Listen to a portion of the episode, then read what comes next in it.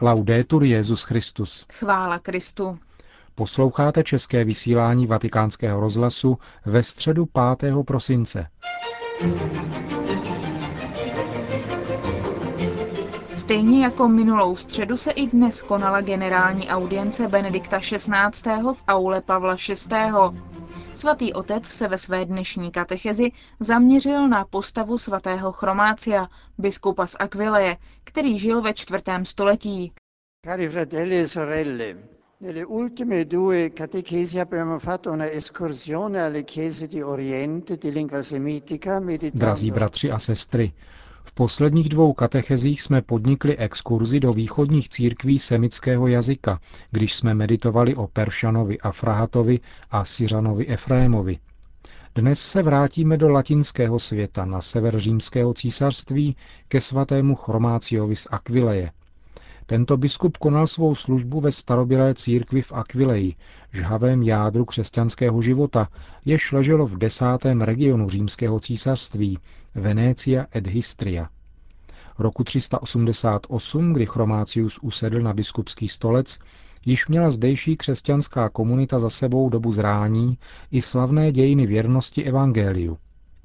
Mezi polovinou třetího a prvními lety čtvrtého století tady Déciova, Valeriánova a Diokleciánova pronásledování sežela velký počet mučedníků. Akvilejská církev se stejně jako jiné církve musela kromě toho vyrovnávat i s hrozbou ariánské hereze, která neuznávala Ježíšovo božství. Samotný Atanáš, průkopník nicejské pravověrnosti, jehož ariáni poslali do vyhnanství, našel na určitou dobu útulek v Akvilej. Pod vedením zdejších biskupů křesťanská komunita odolávala záludnostem hereze a upevňovala své přilnutí ke katolické víře. V září roku 381 byla Aquilej místem konání synody, na ní se zhromáždilo 35 biskupů z pobřeží Afriky, z údolí Rodáno a z celého desátého regionu. Synoda si vytýčila za cíl zdolat poslední zbytky západního arianismu. S němu se účastnil také presbyter Chromácius jako poradce akvilejského biskupa Valeriána. Doba konání synody představuje zlatou éru akvilejského společenství – Svatý Jeroným, původem z Dalmácie, a Rufinus z Konkordie s nostalgií vzpomínají na svůj pobyt v Aquileji, v onom svého druhu teologickém večeřadle, které Jeroným neváhá definovat slovy tam quam chorus beatorum, jako zbor blahoslavených. V tomto večeřadle, které připomíná v jistých ohledech komunitní zkušenosti Eusebia z Cezareje a Augustína, se formovaly nejvýznamnější osobnosti církve Horního Jadranu.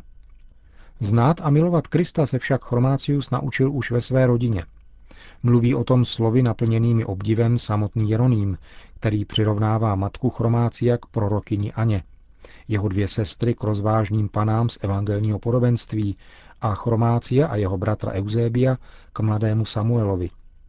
O Chromáciovi a Eusébiovi Jeroným dále píše Blažený Chromácius a svatý Eusébius byli bratry nejen co do svých pokrevních svazků, ale i co do totožnosti svých ideálů. Cromazio era nato ad Aquileia verso il 345, venne ordinato diacono e poi presbitero, infine fu eletto pastore di quella chiesa. Chromácius se narodil v Aquileji kolem roku 345. Byl vysvěcen na jáhna a kněze a nakonec byl zvolen pastýřem této církve – Biskupské svěcení obdržel od biskupa Ambrože a odvážně a energicky se věnoval nezměrnému úkolu vzhledem k rozsáhlosti území, které bylo svěřeno jeho pastorační péči. Akvilejská církevní jurisdikce totiž sahala od jejího nynějšího území až do bavorského Švýcarska, Rakouska a Slovinska, ba dokonce až do Maďarska.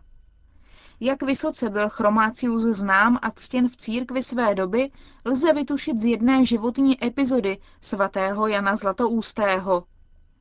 Když byl jako konstantinopolský biskup poslán do vyhnanství, napsal z místa svého pobytu tři listy těm, které považoval za nejvýznamnější biskupy západu, aby jej podpořili u císaře. Jeden byl zaslán římskému biskupovi, druhý milánskému biskupovi a třetí právě Chromáciovi, biskupovi Aquileje. Také pro něho to však byly obtížné časy v důsledku nestálé politické situace. Velmi pravděpodobně Chromácius zemřel ve vyhnanství v Grádu, když se snažil utéci před nájezdy barbarů ve stejném roce, kdy zemřel Jan Zlatoústý, tedy v roce 407.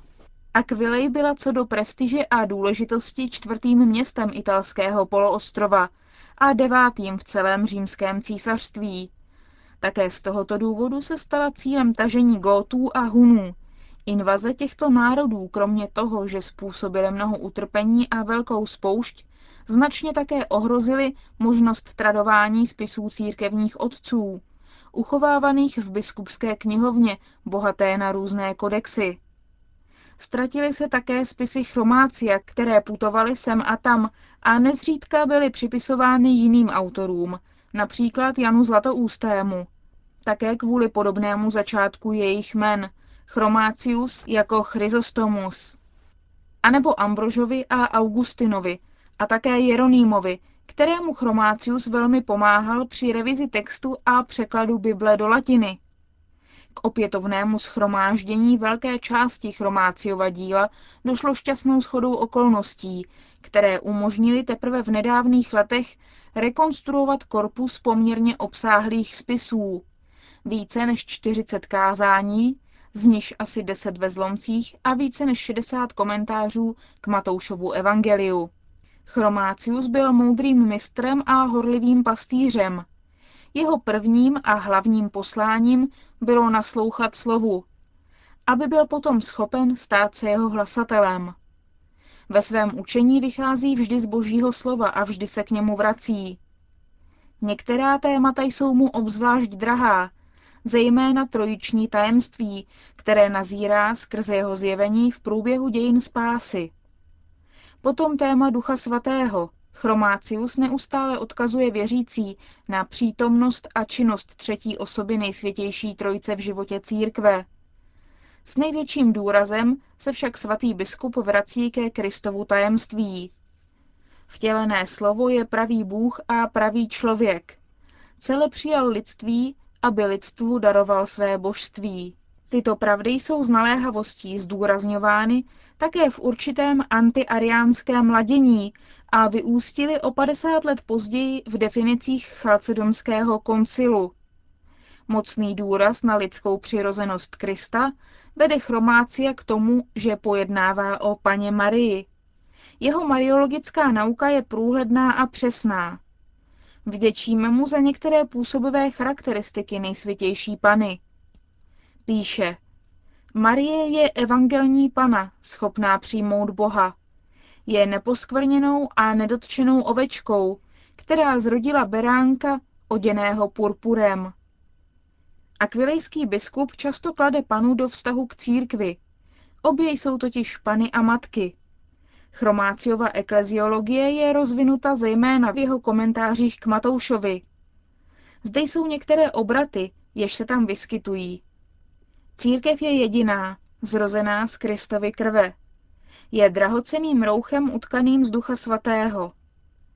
Církev je tam, kde je hlásáno, že Kristus se narodil z Pany, kde kvete bratrství a svornost. Obraz, který chromácia nejvíce přitahuje, je obraz lodě na rozbouřeném moři. Jeho doba totiž byla dobou bouří, jak jsme řekli. Není pochyb o tom, tvrdí svatý biskup, že tato loď znázorňuje církev. Vacillante pastore qual è Chromatius sa parlare alla sua gente con linguaggio fresco, colorito e incisivo. Jako horlivý pastýř umí Chromácius mluvit ke svému lidu svěžím, barvitým a pronikavým jazykem. Aniž by zanedbával dokonalý latinský kurzus, dává přednost užívání lidového jazyka, bohatého na snadno srozumitelné obrazy.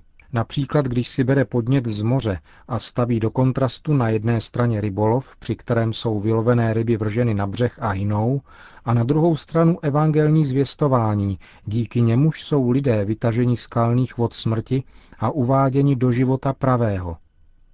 V perspektivě dobrého pastýře pak ve své bouřlivé době, stižené barbarskými nájezdy, dokáže vždy znovu stát po boku věřících, aby je těšil a otevíral jejich duše důvěře v Boha, který své děti nikdy neopouští. Poslechněme si na závěr těchto úvah jednu chromáciovou exhortaci, která dodnes zůstává platnou. Prosme pána celým srdcem a celou vírou, vybízí akvilijský biskup v jednom svém kázání. Prosme jej, aby nás osvobodil od každého nájezdu nepřátel, od každého strachu před protivníky. Nehleďme na své zásluhy, ale na jeho milosedenství. Na toho, který byl i v minulosti hoden osvobodit Izraelovi děti ne pro jejich zásluhy, ale pro svoje milosedenství. Kéž nás chrání svou vlastní milosrdnou láskou a koná pro nás to, co svatý Mojžíš říkal synům Izraele. Pán bude stát na vaší straně a vy zmlknete. On bojuje, on přináší vítězství. A abychom toho byli hodni, musíme se modlit co nejvíce. On sám totiž říká ústy proroka, vzívej mne v den soužení, já tě vysvobodím a ty mi dáš slávu. Tak to nám právě na začátku adventní doby svatý Chromácius praví, že advent je dobou modlitby, v níž je třeba vejít do styku s Bohem. Bůh nás zná, zná mne, zná každého z nás. Má mne rád, neopouští mne. V této důvěře tedy kráčejme touto právě započatou liturgickou dobou. Požehnaný advent vám všem. Non mi abbandona. In questa fiducia andiamo avanti, avanti nel tempo di avvento. Buon avvento a tutti voi.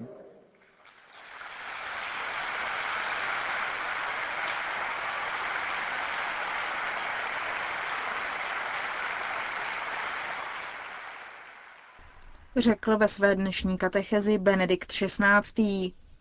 A po společné modlitbě odčenáš udělil svatý otec všem přítomným své apoštolské požehnání. Sit nomen Domini benedictum. Adiutorium nostrum in nomine Domini.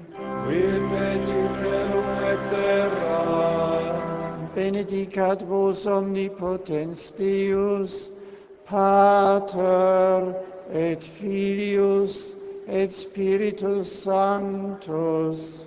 Amen.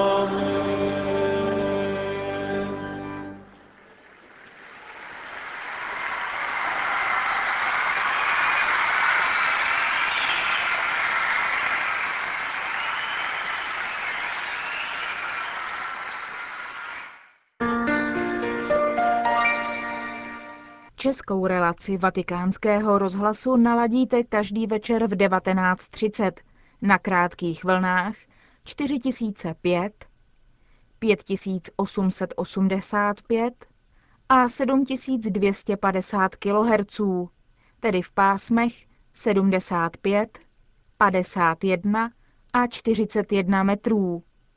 V Římě a okolí také na 93,3 FM. Reprízu večerního pořadu je možné slyšet následující den ráno v 5 hodin a 10 minut na středních vlnách 1530 kHz, na krátkých vlnách 4005 a 5965 kHz, tedy v pásmech 75 a 51 metrů. V Římě a okolí také na 93,3 FM. České pořady reprízuje na svých frekvencích také Radio Proglas. Údaje pro majitele digitálních satelitních přijímačů rozhlasu a televize najdete na našich internetových stránkách 3x2tv.radiovaticana.cz.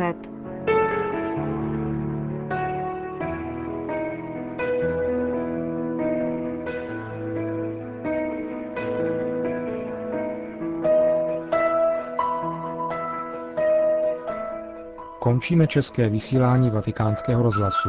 Chvála Kristu. Laudetur Jezus Christus.